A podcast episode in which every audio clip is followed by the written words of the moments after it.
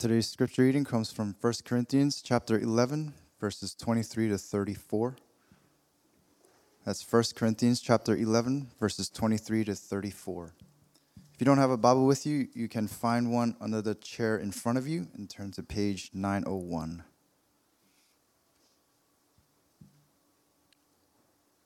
Please stand for the reading of God's word.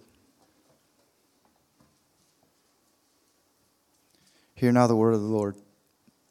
For I received from the Lord what I also delivered to you that the Lord Jesus, on the night when he was betrayed, took bread, and when he had given thanks, he broke it and said, This is my body, which is for you. Do this in remembrance of me. In the same way, he also took the cup after supper, saying, This cup is the new covenant in my blood. Do this as often as you drink it in remembrance of me. For as often as you eat this bread and drink the cup, you proclaim the Lord's death until he comes. Whoever therefore eats the bread or drinks the cup of the Lord in an unworthy manner will be guilty concerning the body and blood of the Lord. Let a person examine himself then, and so eat of the bread and drink of the cup.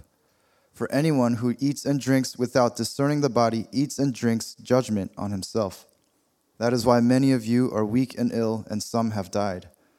But if we judged ourselves truly, we would not be judged. But when we are judged by the Lord, we are disciplined so that we may not be condemned along with the world. So then, my brothers, when you come together to eat, wait for one another. If anyone is hungry, let him eat at home, so that when you come together, it will not be for judgment. About the other things, I will give directions when I come. This is the word of the Lord.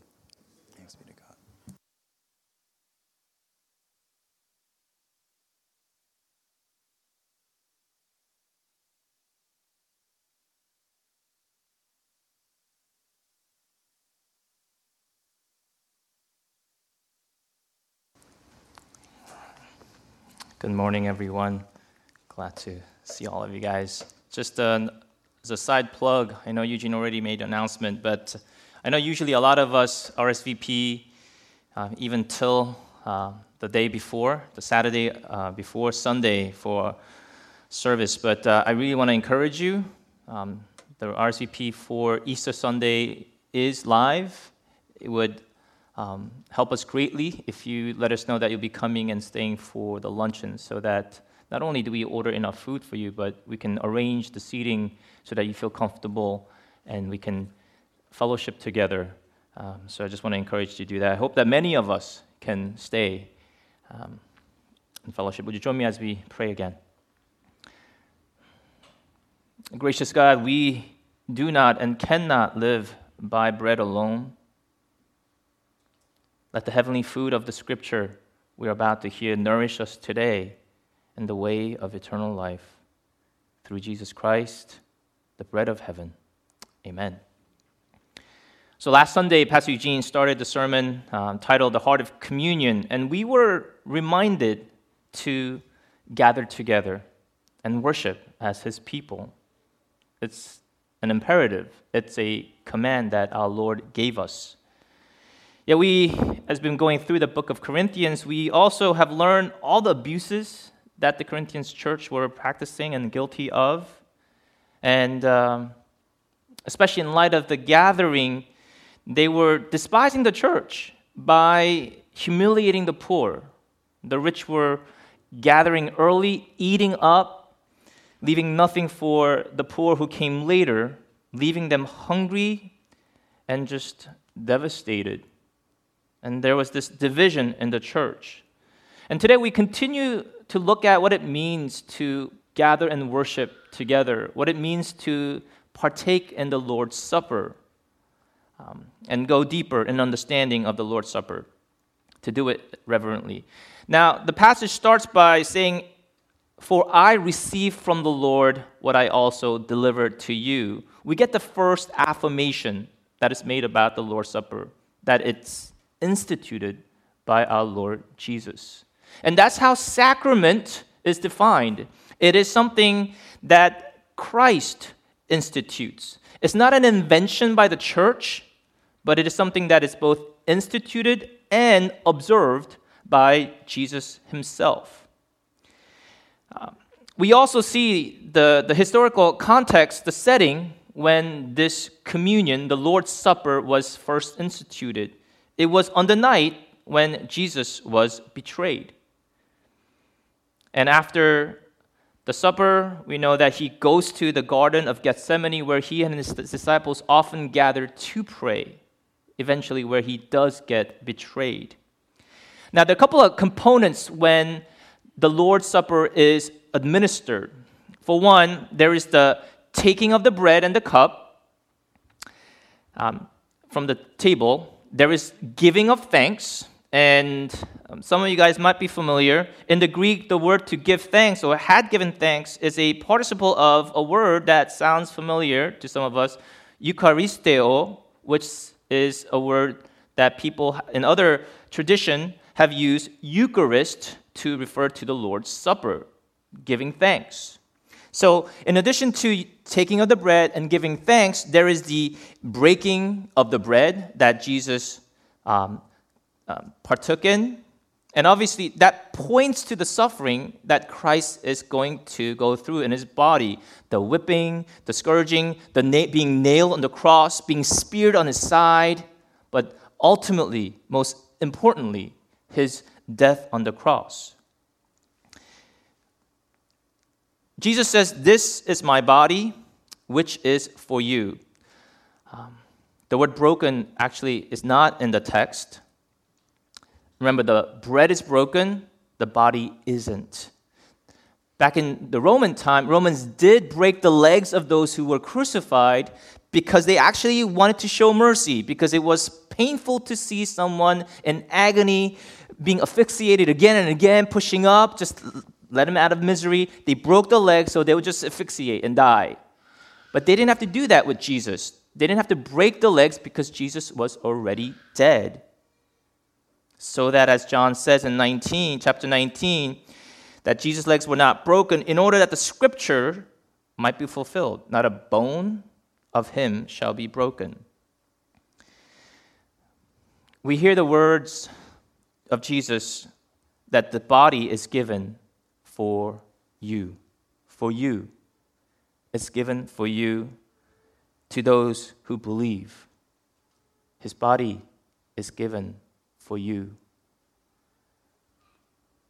Beautiful words for you as we meditate, as we come together every month and partake in the Lord's Supper. And then the last component, after he breaks, he gives. Now, um, just a short theology 101. Those of you guys who took world history, you probably heard some of these words. Um, but back in the um, you know Reformation time and pre-Reformation time, the Catholics had a particular view in understanding the Lord's Supper. You might have heard the word transubstantiation. You have the prefix trans and substantiation, change of substance. They believed that the bread and wine um, the Catholics, was changed when the priest consecrated the bread and the wine. So the substance of bread and wine changed for them, transformed into the body of Christ and blood of Christ. Um, the Catholics here were using an ancient philosopher's understanding, Aristotle's understanding of what substance, the essence, what makes something what it is, versus the accidents, um, the non essentials. So, in, in the Catholic understand, understanding of the Lord's Supper, when the priest consecrated, it was no longer in essence and substance bread and wine anymore, but it turned to body of Jesus for them and blood of Jesus, and only the accidents of bread and wine was there. So it looked like it, but didn't have the essence. So the substance changes for the Catholics. Now, Luther, in, in response uh, later on, um, he, he doesn't actually like the word. Lutherans don't like this word, but uh, they are understood to have this understanding consubstantiation. So, if the Catholics believe that the substance is changed, the Lutherans believe that substance was added.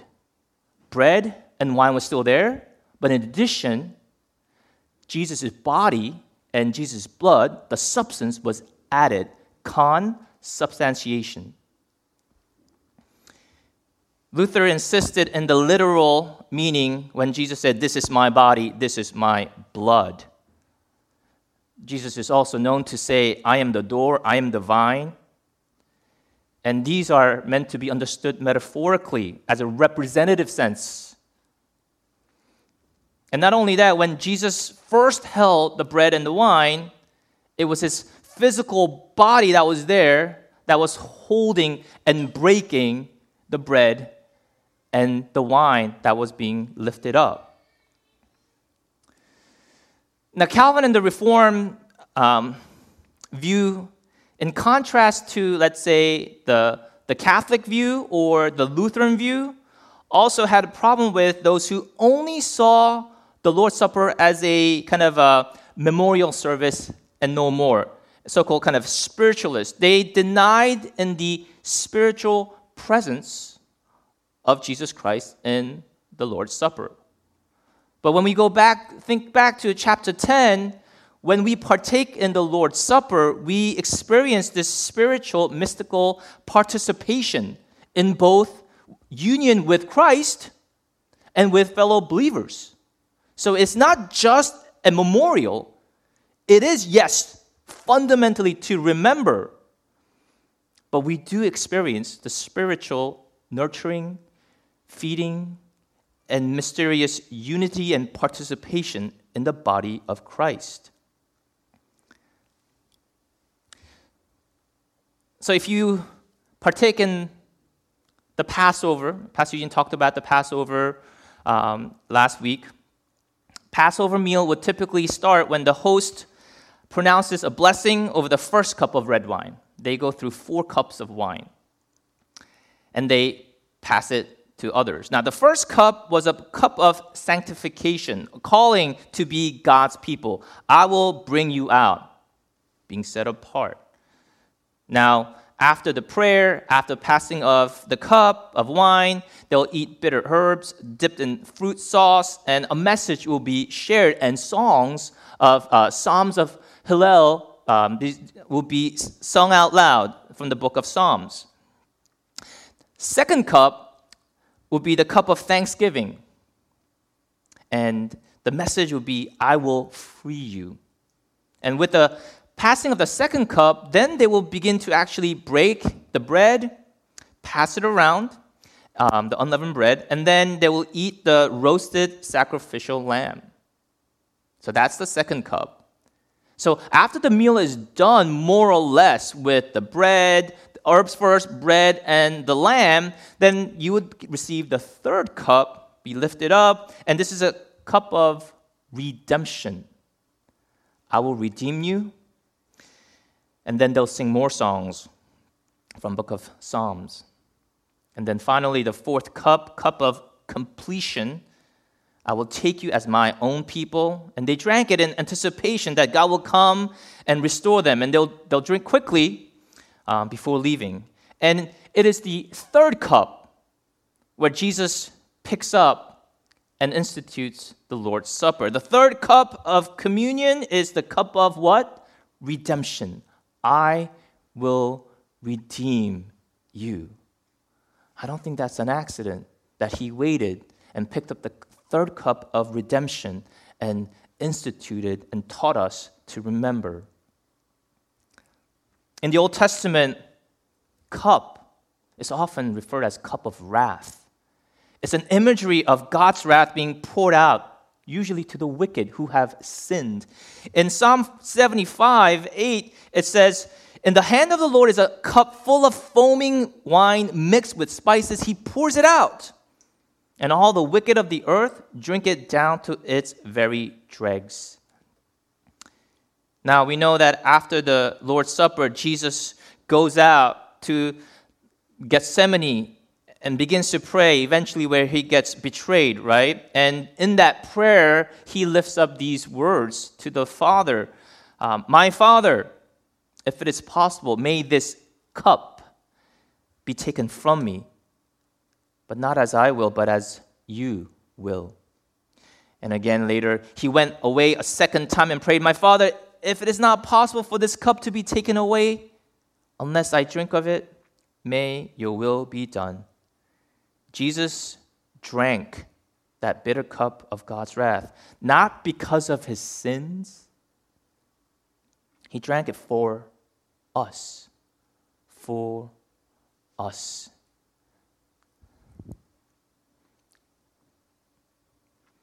It was a new covenant bringing redemption, starting anew, a new testament. Instead of the wine representing the blood that will be on the doorpost or on the night of the Passover, now it represents what? His blood that will be shed the next day for the remission of sins. The blood on the doorpost at the start of the Exodus really represented the blood of Christ. It foreshadowed and it promised, and now we know that it is fulfilled in what Christ did when he was crucified on that cross. Jesus Christ was the supreme Lamb of God whose blood would be shed for the perfect sacrifice. No need to repeat again, but once for all. No longer like the Old Testament time when sacrifices had to be brought again and again by the priest for the people and not like the Catholics' understanding, where communion is actually another sacrifice, bloodless, but still a sacrifice.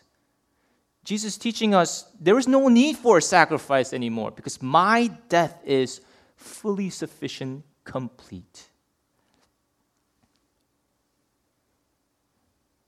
The old deliverance was merely from Egypt to Canaan, the promised land. Now the new deliverance is from sin to salvation, from death to life, from Satan's realm to the kingdom of God. So Passover is transformed into the Lord's Supper. We now eat the bread and drink the cup, not to remember that God led the Israelites out through these miraculous things, going through the Red Sea to the promised land? No, no longer that. But to remember the cross and our Savior. That's why Apostle Paul t- tells us again and again I know nothing but what? Christ crucified. Because that is now the central, the, the crux of what we need to remember again and again not what the Lord did with the Israelites. Because all of that was only foreshadowing what he had eternally planned on that cross. Jesus calls us to do this, do this in remembrance of him. It's a command. It's not an option. It is a command. And not to partake of the Lord's Supper is disobedience and sin. Now, to the Jews, um, apostasy was really closely related to forgetting. Apostasy literally means a falling away from the favor of God, from fellowship with God, and from communion with the people of God. Now, today we have slightly nuanced meaning of apostasy, but and the, and the people of Israel they sinned against God when they forgot who God was and what God had done for them. Forgetting who God is and what God had done was a sin. And that's why throughout the Old Testament, we see the constant call and command to celebrate these festivals and make covenant renewals because of this essence.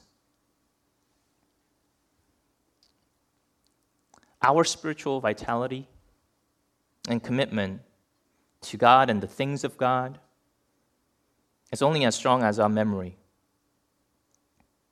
And Jesus calls us to do this often. Passover is practiced once a year. No, do this often. And when children ask about the Lord's Supper, as they would ask when they are doing the Passover, the parents will say, actually, we are remembering when the Lamb of God what? When the Lamb of God redeemed us from the oppressor far worse than Pharaoh. Sin and death. He redeemed us from the power of sin and death. He reconciled us and brought us to God. Not to some land, but to God through his cross. When the Hebrews remember, it's, it's more than just remembering a fact. It's like, oh, wait, when, when's my uh, wedding anniversary? It, it's not just remembering a, a data. It doesn't exclude it, but it's not just about that. It's to recapture as much as possible the reality and the significance of the event that you're recalling. So, when we remember Christ and his cru- crucifixion on the cross, we relive with him in his life, in his ministry. We re- relive in his agony, in his suffering, and we relive with him in his death as much as is possible. That's what we do. What we don't do is we don't offer up a new sacrifice. Some people use the language of altars at churches. We don't need an altar because we don't need a sacrifice.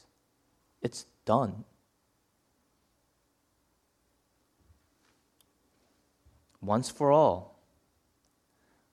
If anything, we rededicate, we recovenant with the Lord God, who so loved that he gave himself for us. And when we do remember, it does amazing things, important things. It encourages us in hard times, right? And it helps us identify ourselves as God's people, who we are. But more importantly, whose we are. That we are His people, set apart and we are to pass along this truth to the next generation. And in remembering, we glorify the Lord God. Passover was the most important, significant covenantal remembrance in the Old Testament. Now it's the Lord's Supper that points us to the cross, that serves as the central thing.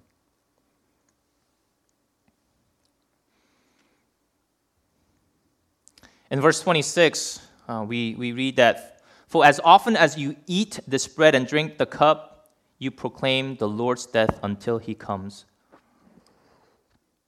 So we remember back to what he did, but we look forward to what he's going to do, to come again. He's going to come again. We look forward to the day when we will be with him. And as Ho Young preached yesterday morning here, those of you guys missed out, um, we look toward the new Jerusalem when Christ will return. But until he does return, what we, we seek to be faithful as a church. Pastor Eugene talked about two elements, I believe, last week, two dimensions of the Lord's table the, the looking back and looking forward. And we've gone over that. The looking back, remembering and proclaiming Christ's work on the cross. But we also touched upon the present, the present communion, the participation with Christ, with brothers and sisters. We, we partake in Christ's spiritual presence when we eat the bread and the wine. It spiritually nourishes us. And also, we experience this communion, this fellowship with fellow saints. I mean, wasn't that the charge that was given in chapter 10? and we worship in holiness and we proclaim salvation in Christ. So there is this past looking back, present experiencing Christ, communion with Christ, communion with fellow believers, but also, again, looking forward to the future, anticipating the return of the Lord and the kingdom, the New Jerusalem. So, what does this all mean? Practically, it means you should come to communion. If you call yourself a Christian, when our church celebrates the Lord's Supper, you should be here as much as you can.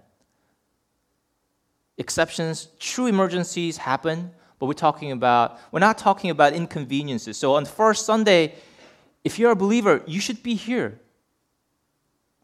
And we are also going to uh, partake in the Lord's Supper on Good Friday. Be here because the Lord commands us do this often in remembrance of Him. Don't let distance, don't let your job or your family, don't let COVID be an excuse. Come. Come to the Lord's table. Because you know what? It's, it's, not a, it's not a sharing of a funeral. Although we might recognize the somberness of what we do, but it's actually closer to a dress rehearsal, rehearsal a wedding rehearsal supper of the Lamb. What we do here when we come together, partaking, giving, and receiving the elements, the body and blood of Christ, and feast upon what He has done in remembering, we are actually practicing a dress rehearsal for what ultimately awaits us this wedding marriage feast of the Lamb.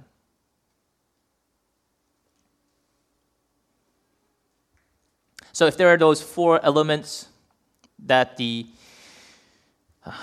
the one who administers the, the elements, you know, when we receive it, there are two basic things, right? We receive first, and then we eat.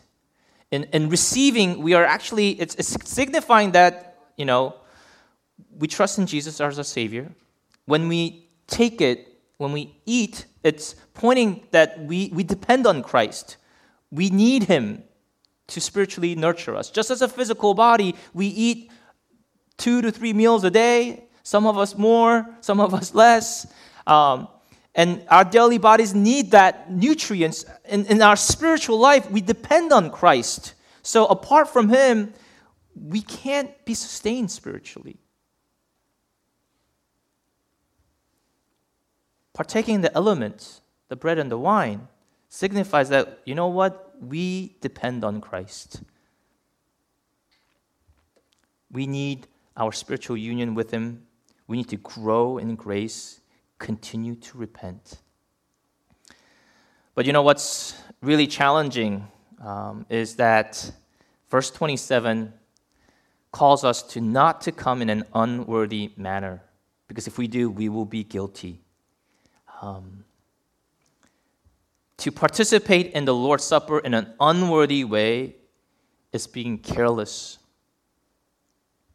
And uh, now, this unworthy manner is, is an adverbial phrase. It's describing how we are to approach the Lord's Supper. It's not condemning um, the unworthiness of a partaker.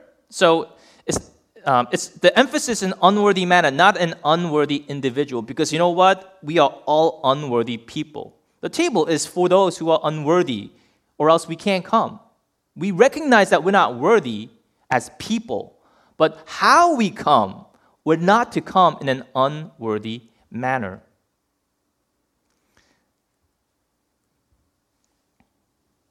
To partake in an unworthy manner, or to take the elements without true faith in Christ, without really cherishing, with, while or cherishing unrepentant sin. So if we come without true faith, true knowledge, saving faith, knowledge, or without really repenting, then we are coming in an unworthy manner. Sometimes we partake in a ritualistic way. Um, some of us might have grown up partaking Lord's Supper maybe like a couple times a year. We do it once a month. And for some of us, that might be a bit frequent, and you might already feel like just going through the motion without really treating it in a serious way. Some of us might, from the background, we, we might come to the table or think that, you know, it's the ceremony itself that gives us grace when that's not true at all the motion of going through, there's nothing salvific, but we're remembering what Christ did. The ceremony itself can't save us or keep us saved. And some of us, as the Corinthians here, they came with bitterness, they came with unrepentant sin. Remember, the Corinthian church, they had division, they had sexual immorality, they had arrogance, they were abusing their liberty, just to list a few. And to come unworthily to the table, we become guilty of the body and blood of the Lord. It dishonors what Christ did on the cross. When we come to his table this way, it dishonors everything that he has done on the cross, paying for your sins and mine when we come in this unworthy way. So, what do we do? So, what do we do? Well, verse 28 this is how we to approach rightly. Instead of all the unworthy way, come this way. And this way is about coming with self examination. Let a person examine himself, then and so eat the bread and drink the cup. This self examination, looking honestly into our hearts for anything and sift it out before the Lord. And that's why the Lord's Supper is really a, a purifying thing for the church. It calls all Christians to examine ourselves, not to find reasons that we are unworthy, but to, to find evidence of a true repentant heart that gets the cost of the cross. We're examining ourselves not for perfection, or else who can come? But again, recognition of their need for the perfect Christ, the perfect Lamb who gave his life, who made us a way to God. Verse 29 continues For anyone who eats and drinks without discerning the body eats and drinks judgment on himself. This discerning the body um, can be translated as distinguishing or discriminating. To, it's to separate a person or thing from the rest. So, this discerning the body really has to do with looking at the elements of bread and wine as it's in itself. That's it, and no more. Not understanding what it's really pointing to, not the symbol of Christ, what it did on the cross. Because evidently, when the Corinthian church, after feasting all that they wanted and then partook, they didn't get it. They failed to see Christ. They failed to see what they were doing and not doing with fellow believers was so different, was dishonoring God and bringing judgment to themselves. To truly discern the body, the Lord's body, requires us to know good doctrinal knowledge. You need to know who Christ is, what he has done, and we need to have a personal trust in what he has done. If you partake in this meal without recognizing Jesus' life, his death, then we're drinking judgment, eating judgment on ourselves. Now, there's there are two words that's used here, similar but slightly different. The language of judgment is krima. Um, Pastor Eugene mentioned that word many times as we've been going through the book of First Corinthians. And it's judgment, chastisement, discipline um, in those ways. And that's different from the end of the chapter, verse 32, when the, the word condemnation is used. That's um, kata krima. That's condemnation. Condemnation is for those who are not in Christ. Judgment, discipline, are for those who are in Christ, that God is trying to, just as a father disciplines a child, God would discipline or judge to bring you back. Come on, let's go. This is not the way. This chastising, this discipline, judging, is what awaits when we take the body and the blood um, without discerning without examining ourselves. And to avoid this judgment of God, we're called to examine, we're called to examine ourselves. Because if you don't, And this is the situation in the First Corinthian, excuse me, in the Corinthian church. There were those who were weak, there were those who were ill, and there were those who died because they were not taking the Lord's Supper in a right way.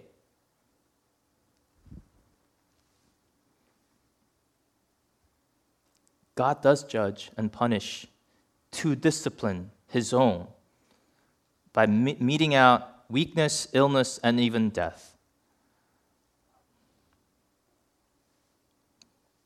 We can't always think if someone's ill or something physically horrible happened, it's caused by sin. Because, I mean, read the book of Job, we know that's not always the case. But we also do know, however, that physical weakness, illnesses can be, can be God's punishment to his, his own. Spiritual failure may be met by physical judgment. After all, that's what God did when Ananias and Sapphira in Acts 5 came before the church. And when Adam and Eve sinned, there was a physical judgment. And ultimately, our Lord Jesus received that physical judgment for us, for you and me. It's a scary, sober thing. We take our life into our own hands when we come to the table. And that's why we fence the table.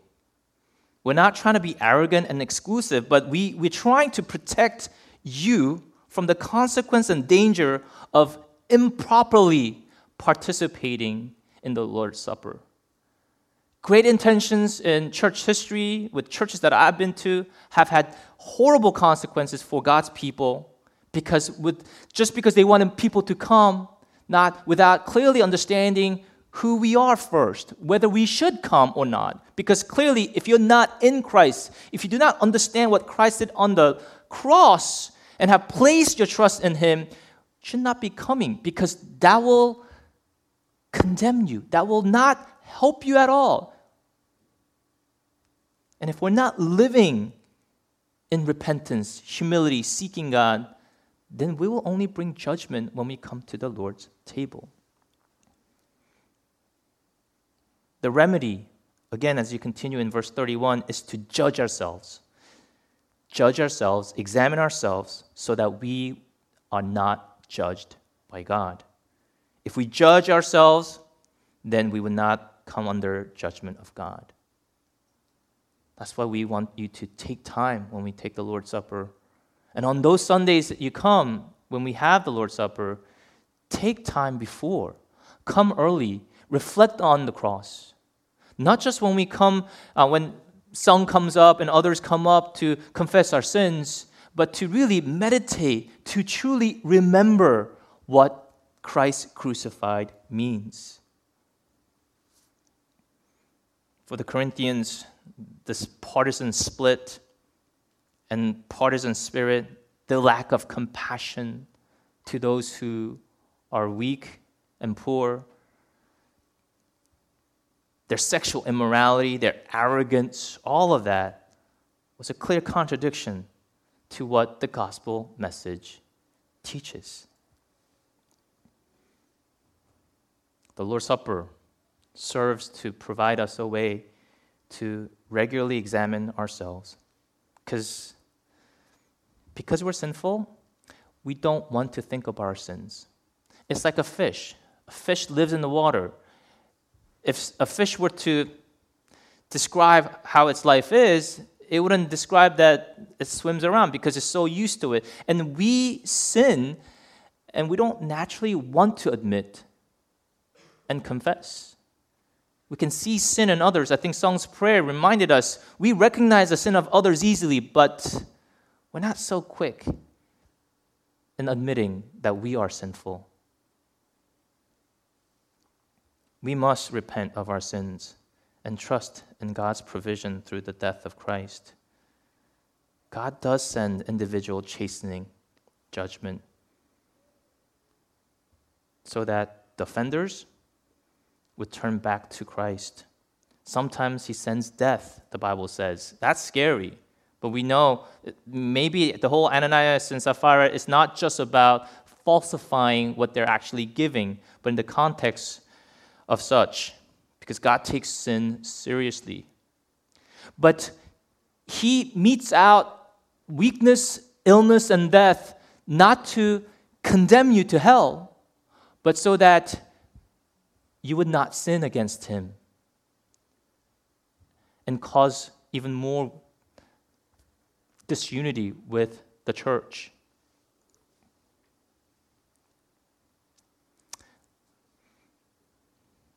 As a side, I just want to talk about this what it means for us to understand salvation and for those of us who might suffer or wrestle with this assurance of salvation. Now, salvation is a matter of person's relationship to God. Assurance of salvation has to do with a matter of a person's feeling sure about his or her relationship to God. A person may be born again by the power of the Holy Spirit, yet not yet fully enjoy with certainty that joy of knowing Christ. But salvation, as we know, it is permanent and it cannot be lost. If it's lost, then that means that person really wasn't saved. But as we go through life experiencing temptations, lapses, lack of understanding in biblical doctrine and truth, we might not have the assurance of salvation. But again, we're not saved by assurance, our assurance, but by faith in Christ as our Redeemer. We're saved by believing in Christ, not by believing that we are saved. a person who confesses himself a lost sinner and sincerely intends and wants to believe in Christ as his Redeemer and really fighting for purity is a Christian and should come to the table. You know, back in the um, Old Testament time, when the Passover was initiated and observed, every family, remember, try to go back to the original Exodus, every family had to kill a lamb, put the blood on the lintel and on the side posts of their house, and they were going to be saved from the plague that destroyed the firstborn of the Egyptians. Now, suppose there are like two families. One family got the lamb ready, put the blood on the doorpost in the frame. Family came in, and you know they were rejoicing with the certainty of the safety that God was availing them. Second family, let's say the adjacent house, they did the same thing, but they, they don't have this assurance. They're actually quite worried. They're actually disturbed. They're doubting whether this is really going to keep them safe. Which of these families is safer? The person who is putting his faith in the blood, whatever the doubt he or she has, is saved in God's sight, belongs with the covenant people of God. Now, if you don't have the assurance of salvation, that doesn't mean you should just be complacent. In fact, if you don't have the assurance of salvation, all the more you should fight in prayer and fasting, in feasting on the word, seeking godly counsel, and dig in to fight for that assurance. The chapter ends. So then, my brothers, when you come together to eat, wait for one another. So Paul is actually okay. Okay, you can come and eat, but don't keep doing what you were doing before. Wait. Wait for those who are probably working, who are poor. Be thoughtful. Wait for each other. But also, be thoughtful for yourselves, because if you don't, you're going to be liable for God's judgment. If you're hungry, eat at home. Satisfy your hunger at home so that you don't tempt others and bring judgment on yourself. Don Carson, in his book Love in Hard Places, he writes The church is made up of natural enemies What binds us together is not common education, common race, common income levels, common politics, common nationality, common accents, common jobs, anything else of that sort. Christians come together because they have all been saved by Jesus Christ and owe him a common allegiance. They are a band of natural enemies who love one another for Jesus' sake. And we see a beautiful picture in Acts 16. Though if you look at the members of Lydia's house church, you have Lydia, who is who was Asian. You have the slave girl who was probably Greek, and you have the Philippian jailer who was Roman. Not only that, you have different economic classes. Lydia, who was a white collar, slave girl who was poor, and the jailer who was a working class. Brothers and sisters, I think we all know that we struggle with selfishness. And we're so easily tempted to look like the rest of the world. The way the Corinthians were eating was the way that the Corinthians in the city would typically gather and eat. We attempted to seek our own happiness at the expense of others, but we must resist because the Lord's Supper, what it means to gather together as a church, challenges any sort of such expectation in the way the world will dictate. When we gather together on Easter, when we gather together on that Eastern luncheon, let us come with true spiritual hunger, seeking Him. If you're hungry, eat at home before. Okay? Let us not be thoughtless hypocrites, but loving Christians who are captured and captivated by Christ, Him crucified. You join me as we pray?